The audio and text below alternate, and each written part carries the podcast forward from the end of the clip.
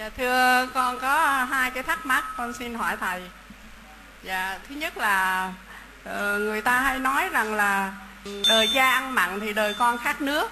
Như vậy là có cái sự liên hệ giữa cái nhân và cái quả giữa đời cha và đời con.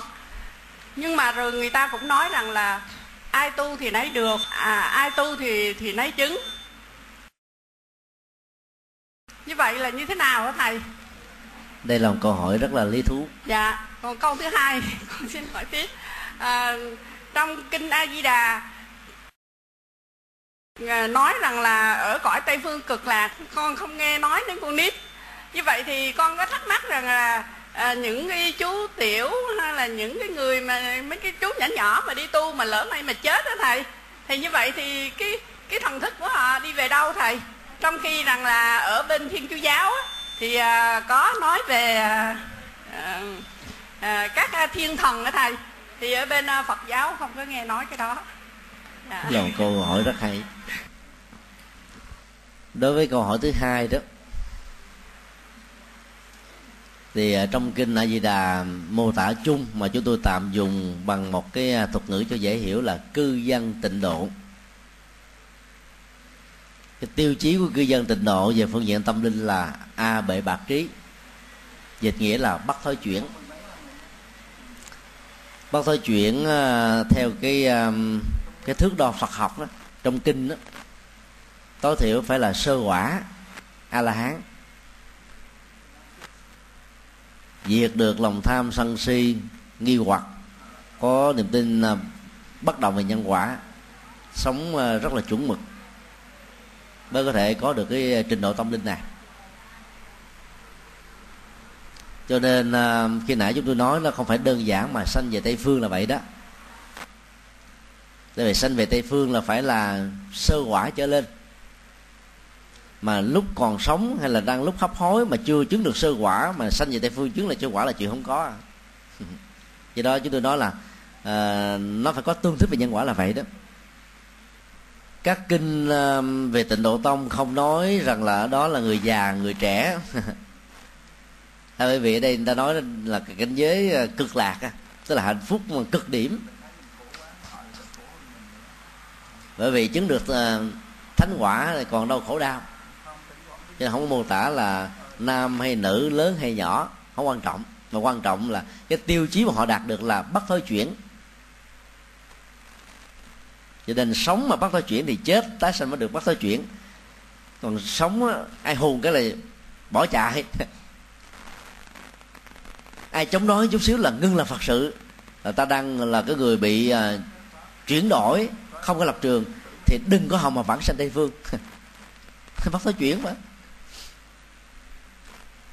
Do đó ta đừng bận tâm rằng là sanh về đó mình là người uh, giới tính nào. Có người nói là à, cha mẹ mình là hoa sen tức là nói biểu tượng thôi chứ không phải là nói theo nghĩa đen đâu. Thì hoa sen là tự trưng cho trong bùn nhơ mà nó vẫn thanh tịnh, thơm ngát, có gương, nhụy, cánh hạt, đàng hoàng. Chứ có người nào mà sanh ra hoa sen đâu. Người phải sanh ra từ con người. Động vật sinh ra từ động vật, chứ động vật không sinh ra từ loài thảo mộc. Thảo mộc không thể sinh ra loài động vật. Ngay cả trong tình huống quá sanh đó từ chủng loại A sang chủng loại B, cũng là từ động vật sang động vật thôi, chứ không có từ một cái loại thực vật sang động vật được ý người ta nói là khi sanh về à, tây phương cực lạc đó thì sự thanh tịnh tâm đó, đạt được ở mức độ khá cao. Cái phương tiện đó, nó cũng phải bắt đầu giống như là chúng ta thôi. Cũng có cha có mẹ đàng hoàng. Nói hoa sen là nó biểu tượng củ phẩm liên hoa tức là chín cấp độ tâm linh về à, mức độ thanh tịnh mà cái điểm quan trọng nhất của đó là chuyển hóa được năng lượng tính dục. Chứng được sơ quả là năng lượng tính dục không còn nữa rồi, không còn màng về sự hưởng thụ tính dục. Dầu là trong tâm tưởng hay là hành động cụ thể. Thì người như thế thì mới được vãng sinh. Trên tại gia mà chưa có ờ, là chuyển hóa được năng lượng này thì không sinh được đâu. Nếu ta dựa vào thang phật học đấy cái thước đo phật học đó là thế. Còn các tổ vẫn phương tiện nói là đế nghiệp vãng sinh, để cho chúng ta cảm thấy là dễ chúng ta thực tập theo. Chứ trên thực tế không đơn giản như vậy. Chúng tôi thì thích à, nói thật. Dựa vào kinh điển mô tả để chúng ta có những cái chuẩn bị. Thà dư còn hơn là thiếu. Ví dụ à, để nhảy vào cái hố sanh tử đó, thì cái bước nhảy vào của chúng ta nó đòi hỏi là tối thiểu là phải là hai mét đi thì ta phải chuẩn bị là hai mét rưỡi. Lỡ mà bữa đó yếu sức vô nhảy nó cũng còn hai mét ba. An toàn. Chứ đó là hai mét mà nó có năm tấc nhảy cái, lọt nó xuống vực thẳm chứ không qua bên kia. Cho nên phải nói những gì chúng ta cần làm, cần thực tập để chúng ta chuẩn bị và làm đúng. Thì ăn chắc mặt bền, không có gì phải sợ lo hết trơn giờ lúc đó không có muốn tái sinh tây phương, nó cũng đưa chúng ta về bên đó thôi à bởi vì con chip về tái sinh đó được thiết lập à bởi những à, hành động công đức phước báo tâm ta được khai khai mở. Cho nên nó phải đi về cái cảnh giới như thế chứ không có sự lựa chọn khác. Nên là chính phẩm sen vàng nêu danh giải thoát không có nghĩa là cái hoa sen lớn nhỏ dừa à, theo à, cái hình vật lý. Rồi ta bắt đầu chui ra từ cái hoa sen. cậu bé à, 8 tuổi thì chui ra với hình thức là 8 tuổi. Ông già 80 tuổi chui ra với hình thức là một ông lão. Không có chuyện đó đâu. Đây là cái quy luật mà. Tất cả mọi chủng loại phải sanh ra từ chủng loại đó thôi sự lai tạo có thể làm đổi gen, làm đổi adn làm đổi đi một phần cộng nghiệp, làm đổi đi một phần biệt nghiệp. Chuyện đó có, và tác hưởng của nó là có cho nên là sanh về tây phương thì cũng sanh ra từ con người bình thường đó. Và đó là những con người không còn ô nhiễm nữa. Do đó ta đừng nên cường điệu quá về à, tây phương cực lạc. Rằng là cái việc hóa sanh đó, trên hoa sen sẽ làm cho chúng ta thoát hết mọi khổ đau. Chuyện đó có không? Chưa chắc. Một người đang hấp hối sợ chết thế mồ chưa vượt khỏi sự sợ chết đó mà có tới uh, cái ban hộ niệm hỗ trợ mà nói là sau khi nhắm mắt là được sanh tây phương làm sao có được không? Không có chuyện đó. Do đó cái chánh nhân ở hiện tại này phải đóng vai trò quan trọng. Chuyển hóa hết lòng tham sân si thì đâu còn sợ hãi nữa đâu. Người ta mới ra đi được. Có cái cảnh giới ta sanh tương thích. Để chuẩn bị như thế thì là ta ăn chắc mặt bền. Bây giờ trở lại câu hỏi thứ nhất sở dĩ mà ta lẫn lộn như thế là bởi vì à, ta chưa thấy rõ được sự khác nhau giữa nhân quả và cái sự cộng hưởng. Ở cái trong à, cái phòng giảng đường à, của chùa Hải Ấn này đó, nó bề ngang khoảng chừng 4 mét mấy 5 mét thôi chiều dài khoảng hai mấy mét, ba chục mét. Các cái lo được thiết kế theo cái chiều xuôi, hướng về phía sau cho nên là khi ta cầm máy à, microphone đó thì nó bị hú bởi vì nó đụng với cái chiều hướng của cái lo đó. Mà khi hú lên đó thì tất cả những người trong phòng, dầu là ở ngồi hàng đầu hay là hàng cuối đó, đều có cảm giác là chói tai. Mặc dầu không có ai tạo ra âm thanh, tiếng ồn, mà tiếng hú này nó nó cộng hưởng, nó làm cho chúng ta đều cảm thấy không hài lòng. Ta điều chỉnh nó bằng cách là kéo cái micro xa hơn chút xíu cho nó bất hú hoặc là đẩy cái hướng à, ngược lại với những cái loa để cho nó dừng. Rồi sau đó chúng ta nói tiếp. Hoặc là giảm bớt cái à, cái volume thì nó cũng có thể khắc phục được cái tình trạng này. Như vậy cái cộng hưởng nó không nhất thiết là phải do chính chúng ta làm. Có những lúc ta không làm gì hết ta vẫn bị vạ lây.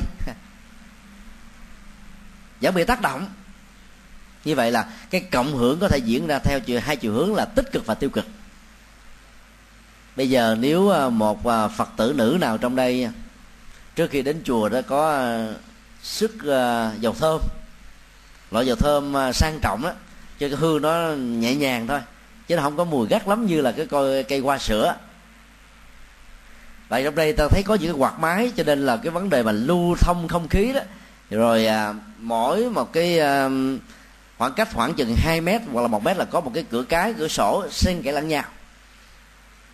Thì cái mùi hương này mới nó lan tỏa ra. Ta không sức dầu thơm mà ta vẫn nghe được mùi thơm. Đó là cộng hưởng. Do đó cha mặn đôi lúc còn khát nước. Ví dụ sau năm 75 á, tất cả mọi thứ được giải quyết ở trên lý lịch. Cha ông mà dính với chính thể Việt Nam Cộng Hòa là con cái ngóc đầu lên không nổi. Ảnh hưởng cái đó là có. Có như vậy không có nghĩa là không có nhân quả hay là à, nhân quả à, ai tu lấy chứng ai làm lấy hưởng. Cái, cái cộng hưởng nó vẫn có chứ. Ví dụ như là à, làm con cháu của quyển trãi thì bây giờ mình cũng hãnh diện chứ. Ta coi trọng mình hơn chứ. Hoặc là con của chủ tịch nước con của bộ trưởng, con của thủ tướng. Tự động mình cũng được, người ta coi trọng hơn trong xã hội. Đó là hưởng ké cái phước của à, người thân của mình. Thì cái xấu nó cũng như vậy. Bây giờ cha làm tướng cướp, mẹ đó là lầu xanh. Đứa con này có nhân cách đàng hoàng đi nữa, đi ra cũng bị người ta hiểu sai. Bị ảnh hưởng tiêu cực á. Do đó thấy được cái tầm cộng hưởng tích cực và tiêu cực đòi hỏi chúng ta phải nghiêm túc hơn. Không phải chỉ lo bản thân mình không mà còn phải lo cho người thân còn lại nữa. Đừng nói là tôi cốc cần tôi làm xấu tôi chịu trách nhiệm chứ. Cha mẹ tôi đâu có bị ảnh hưởng gì đâu tôi sợ. Cha mẹ mình cũng bị sức ép chứ. Tới lúc bị cô lập quá. Một gia đình mà có một người bị, bị bệnh sida thôi nhiều người ta xa lánh cả gia đình đó luôn. Phân biệt đối xử. Cái cộng hưởng đó là có còn có những cái tình huống về nhân quả trực tiếp á, thì à, người nào làm người đó hưởng. Người không có làm thì không có hưởng. Chẳng hạn như à, chúng tôi đưa ly nước vào trong miệng. Uống xong bắt đầu nó thông cái cổ. Và chúng tôi à, cầu nguyện như thế này xin hồi hướng công đức đến gần 300 phật tử đang có trong giảng đường của chùa Hải Ấn. Chúng tôi thành tâm tha thiết hồi hướng công đức đó quý vị đỡ khác không? Không có. Quý vị có thấm vô cái cổ đâu mà đỡ khác có giọt nước nào đâu mà đỡ khác như vậy là có cái thì nó tạo ra cộng hưởng, có cái không tạo ra cộng hưởng. Nó tùy theo từng loại nhân. Còn nếu bây giờ à, chúng tôi à, có cái tâm muốn hồi hướng. Và mỗi người đang bị khát nước ở trong phòng này. Chúng tôi cho một cái loại à, phun nước mà.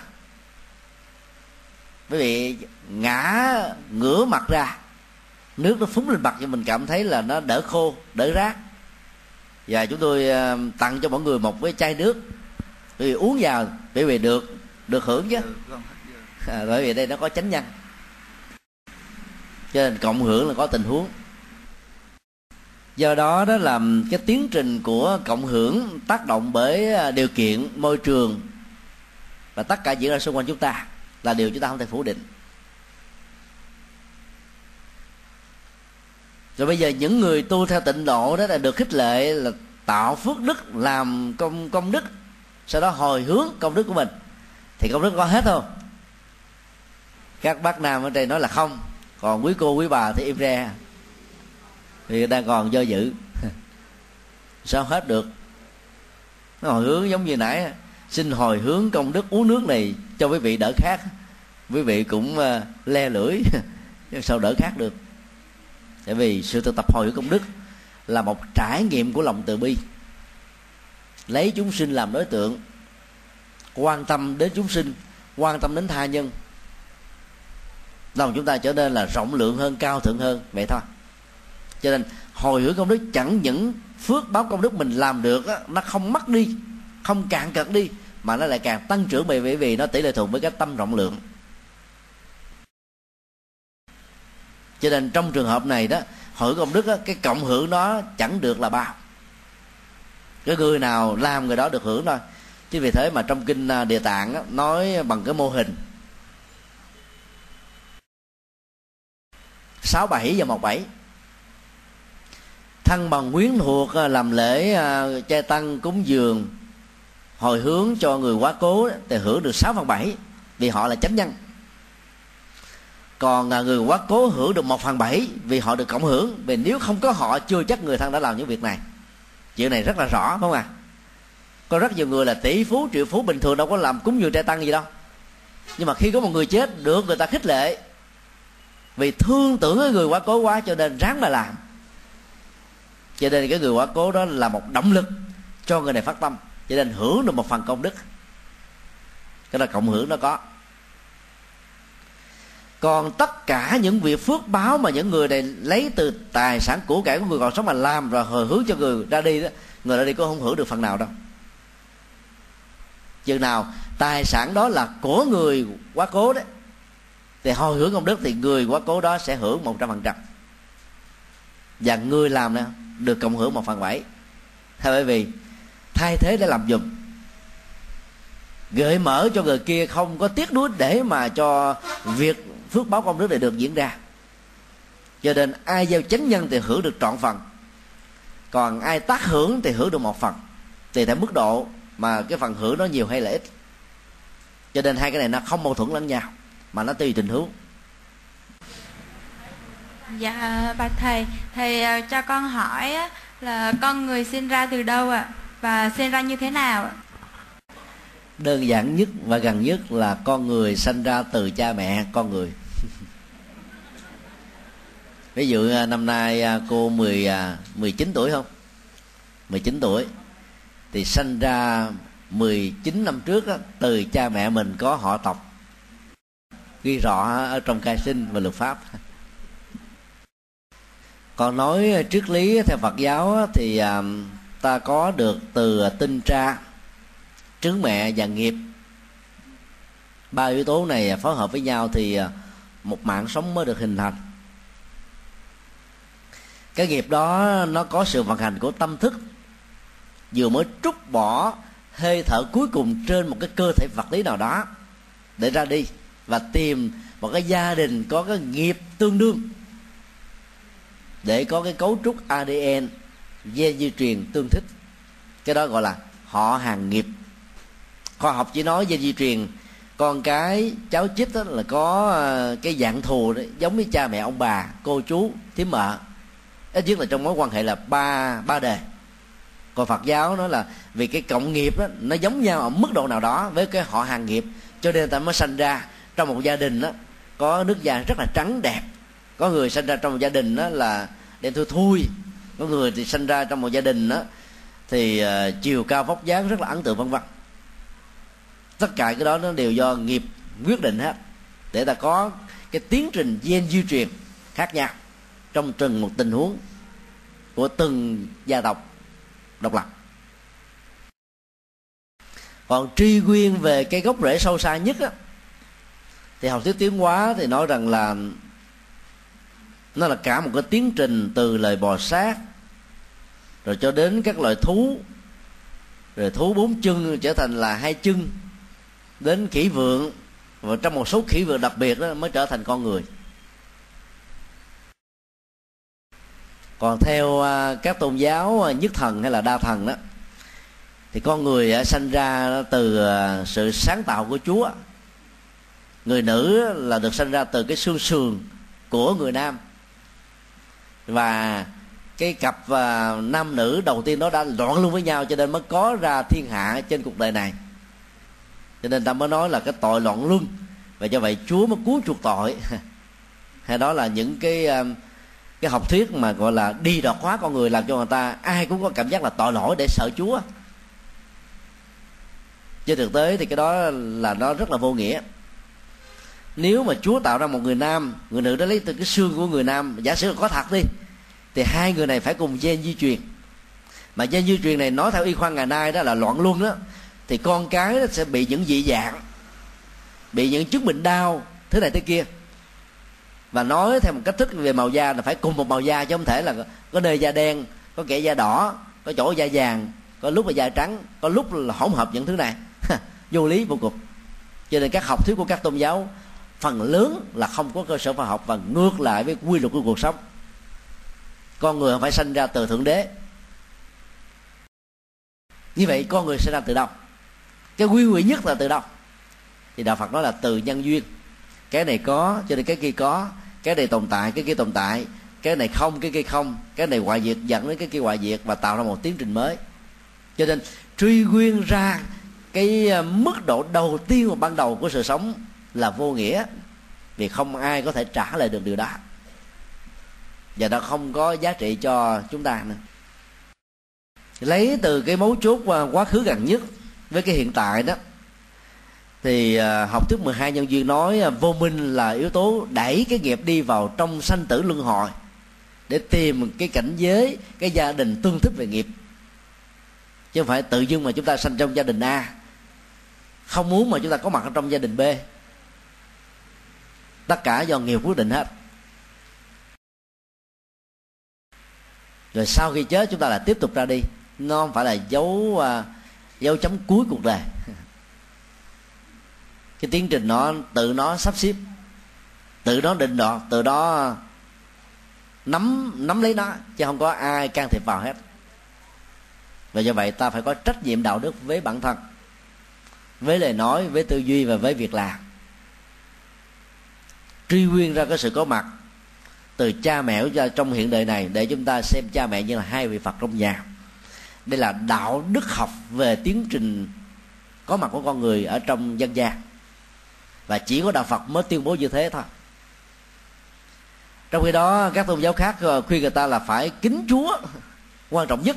Cha mẹ đôi lúc không quan trọng nữa. Chúa là cha mẹ thật sự. Thiên quốc mới là cái quốc gia duy nhất còn đất nước nó chưa phải là quan trọng cho nên người ta đã trở thành là phản quốc. Để trong tiến trình à, hỗ trợ cho thi chúa giáo và các tôn giáo nhất thần á, có mặt ở các cái châu lục trong lịch sử của loài người. Còn đạo phật dạy chúng ta đó là mỗi người như là cây có cội nước có nguồn phải nhớ ơn tổ quốc để chúng ta trung thành và có trách nhiệm với đó chúng ta phải trung thành và có trách nhiệm với cha mẹ bằng cách là hiếu kính song thân và xem cha mẹ như là phật ở trong nhà. Trước khi chúng ta giúp đời, cứu người. Đó là cái tinh thần đạo lý. Lấy con người làm trung tâm, lấy con người làm căn bản. Nó khác hoàn toàn với các tôn giáo còn lại. Và nhận thức về nhân sinh quan. Thế giới quan liên hệ đến con người như thế đó, nó có ý nghĩa đạo đức học rất cao. Và giá trị phục sự nhân sinh cũng rất là lớn. Dạ thưa thầy là cho con hỏi là sao um, khi mà đi uh, con đi uh, con thấy những người mà như uh, đi tu niệm Phật đồ thường là nữ giới nhưng mà tới khi mà những người mà như thầy á, đi thuyết pháp đồ thì chỉ là nam giới.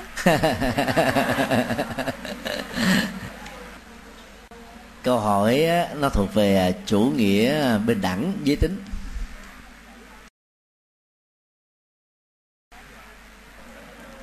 Nó có hai lý do.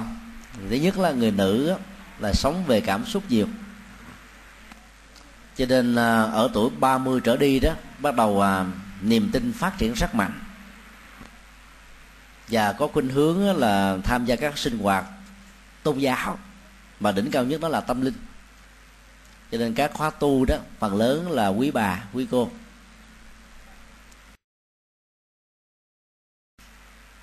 Còn à, đàn ông đó thì à, phát triển nặng về lý tính. Mà các sinh hoạt của các chùa hiện nay đó, như à, chúng tôi vừa phân tích kỳ nãy đó, nó xoay quanh các nghi thức là già, bệnh, chết, tội lỗi. Cho nên các đấng này râu cảm thấy là không thích hợp. Về giới trẻ đó là ngày càng không thấy có chỗ đứng cho cho mình tham gia đóng góp phát triển và đó chính là cái nguyên nhân mà các pháp môn đó cũng cần phải điều chỉnh lại. Đối với các hành giả xuất gia đó thì à, hướng đến con đường giải thoát là duy nhất. Sau khi học hỏi các bản kinh rộng rồi, ta đi vào chuyên sâu một lĩnh vực. Còn đối với người tại gia đó thì ta phải cung ứng thực phẩm. Cái gu tâm linh nó khác với người xuất gia. Thì nó mới thích hợp. Người nam thì có cái cá tính là tự lập cho nên nó thỉnh thoảng sẽ phát triển theo cái tôi. Vì đó um, ít có cảm giác là bị lệ thuộc. Và do vậy, nếu không có những quy định bắt buộc đó, thì phần lớn là không ai muốn đi chùa. Trong đó các tôn giáo mê tín như là thiên chúa, tin lành, do thái, hồi giáo, bà la môn giáo, nho giáo, người nam đi nhiều hơn người nữ. Giới trẻ đi nhiều hơn giới già là vì bắt buộc ta gắn với các quyền lệ tôn giáo.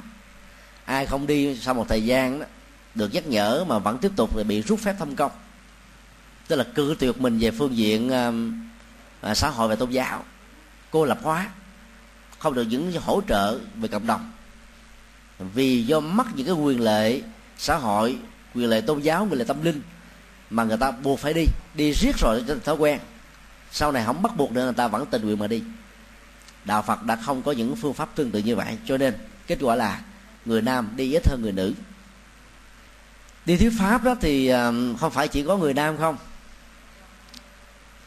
Nếu ờ, khi nào ờ, vào sài gòn á, thì đến những cái chùa, thì có quý sư bà, quý sư cô, quý ni sư tham gia thuyết pháp.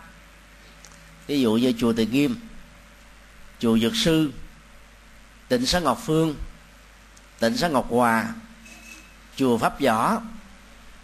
Những vị pháp sư đều là nữ.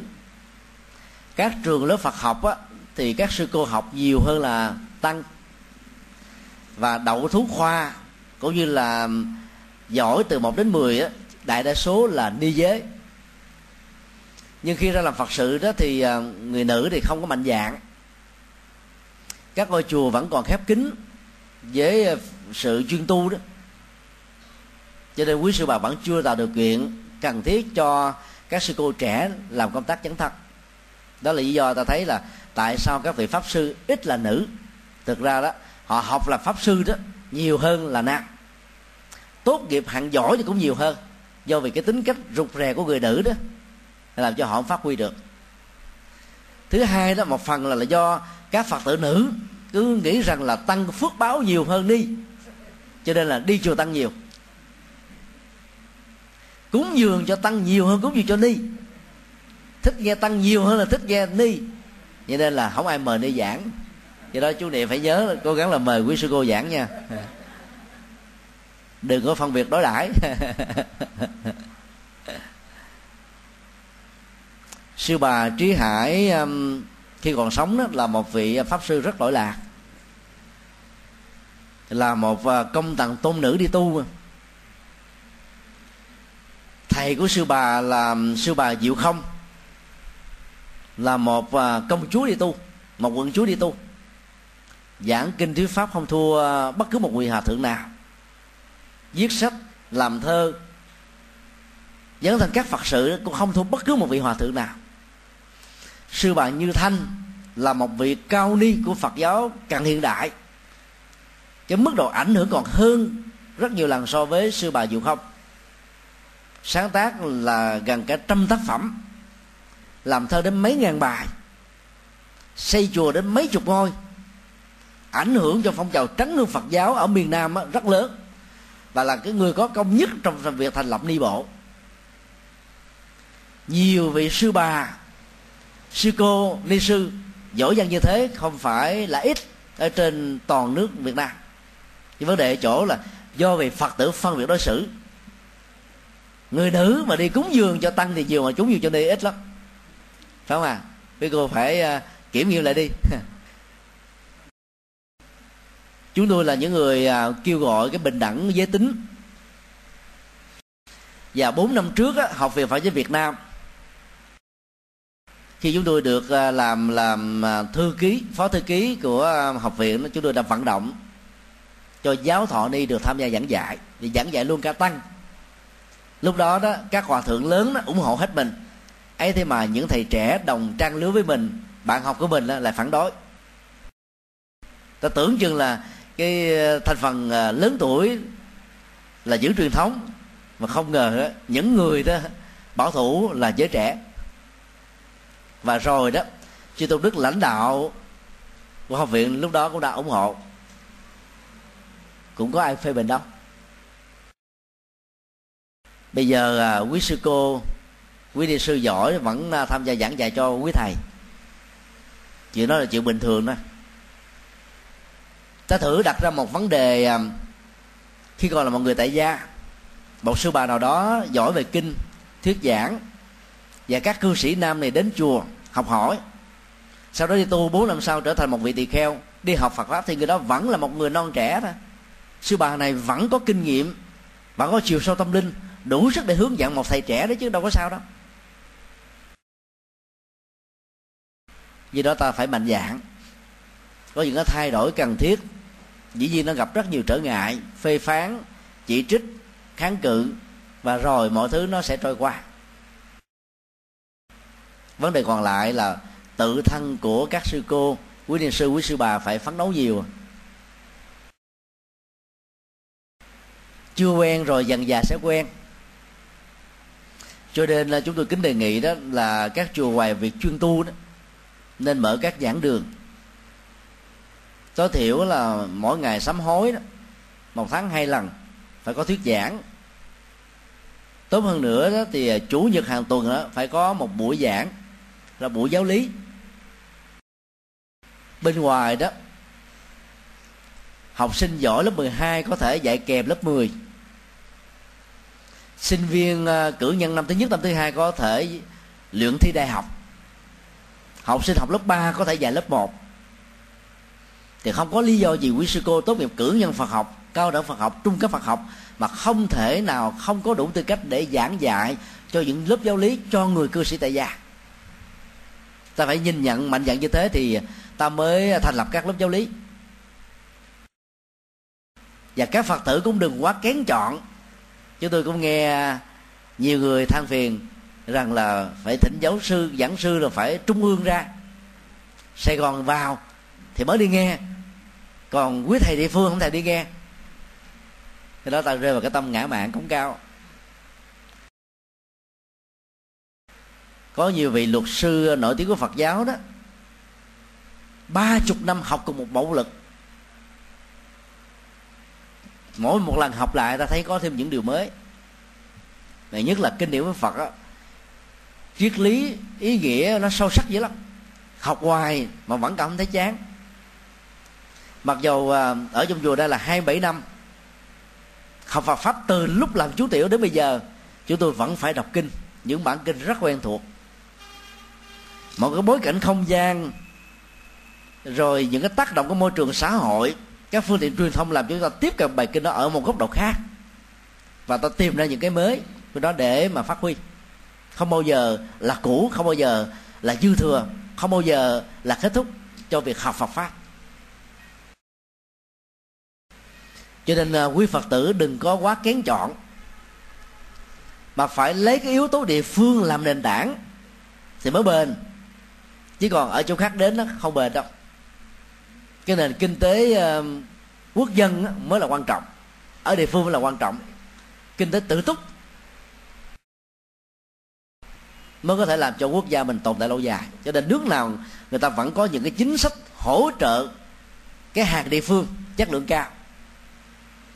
Hàng địa phương của nhật á, chất lượng cao hơn là hàng xuất khẩu trên khắp toàn cầu. Còn việt nam á hàng xuất khẩu thì cao mà hàng trong nước thì dởm mà giá thành thì lớn cho nên mức độ cạnh tranh lúc nào cũng làm cho việt nam á, đứng tuột dốc so với hàng trung quốc. Tại vì trung quốc nó sản xuất một mặt hàng ra triệu triệu sản phẩm cho nên giá thành nó phải rẻ. Và nó đi tới đâu á, nó trở thành như là cái cơn sóng thần càng quét. Còn ta là tiểu thương vốn đầu tư ít cho nên giá thành của mình nó cao. Do đó ta phải tập cái cung cách làm ăn của thương trường lớn với thương hiệu phải liên kết các doanh nghiệp lại. Nhưng mà không ta sẽ à, mất đi à, cái chỗ đứng ở trong nước. Mà nền kinh tế nước nào mà bị lệ thuộc nước ngoài đó, thì nước đó không còn là chính nó nữa. Thì trong Phật pháp cũng thế. Quý vị nhớ cái bản kinh à, pháp hoa nó có cái phẩm tung địa dõng sức. Nhiều vị bồ tát đến từ các hành tinh.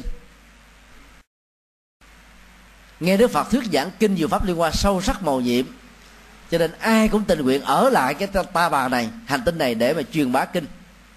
Đức phật nói, lành thai này các vị bồ tát, tôi xin ghi nhận thiện chí của các các vị. Nhưng ở hành tinh ta bà của tôi cũng có nhiều bồ tát mới phát tâm.